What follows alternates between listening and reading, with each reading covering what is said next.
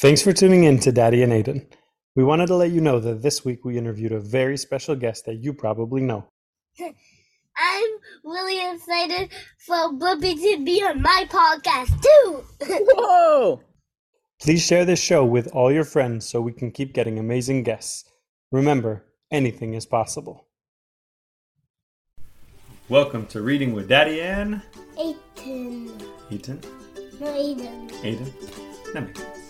Tonight we're reading Sukkot is Coming, written by Tracy Newman. Tracy. Tracy, Tracy. like Miss Tracy, that's right. But this one is a different Tracy, I think. Tracy Newman. Yom Kippur's done. Building time has begun. Sukkot is coming. Lift branches so high, peek up at the sky. Sukkot is coming. You know what they're building? What? They're building the sukkah. Why? That's what you do on Sukkot. You build the big sukkah. Why? It's like this big, cool outdoor space that you build that you could see up to the stars. So you put these branches on, but you got to make way so that you can see through to the sky. Why? Uh, you see, that's why they did all these wood pieces so that you can see. Why do you have to? I'm not exactly sure, but it's an important part where you can feel outside, inside of your sukkah, and see up to the stars. Hang Why? paper. Why? I don't know. I'll have to look it up, or maybe the book will tell us. We'll see. Maybe it will tell us why. Hang paper shapes, pears, apples, grapes. Why? Why? why the hanging stuff? Mm-hmm. Because you want to decorate it and make it cool. Remember in in the other book that we have, Bubbe Isabella? Mm. Remember she hangs all the stuff inside of her sukkah? Mm-hmm. Yeah.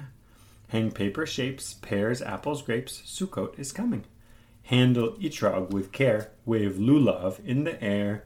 Sukkot What- is what- coming. What's a lulav? Yeah, this is the etrog and the lulav, and it's a part of Sukkot. You wave them, and it's like this thing kind of waves in the air. It's kind of like a cool branch and a cool stick. It's a part of the holiday. Chop, measure, and pour. Taste and add more. Sukkot is coming. Swing the door open wide. Help bring chairs outside. Sukkot is coming. Set down the plates. Our dinner awaits. Sukkot is coming.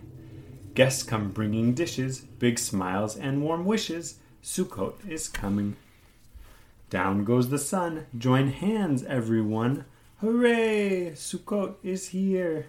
They look like they're having a good time. Yeah. Oh yeah, and can you see the stars? Yeah. See on this very last page, look, you can see through the roof up to the stars. It's nice end.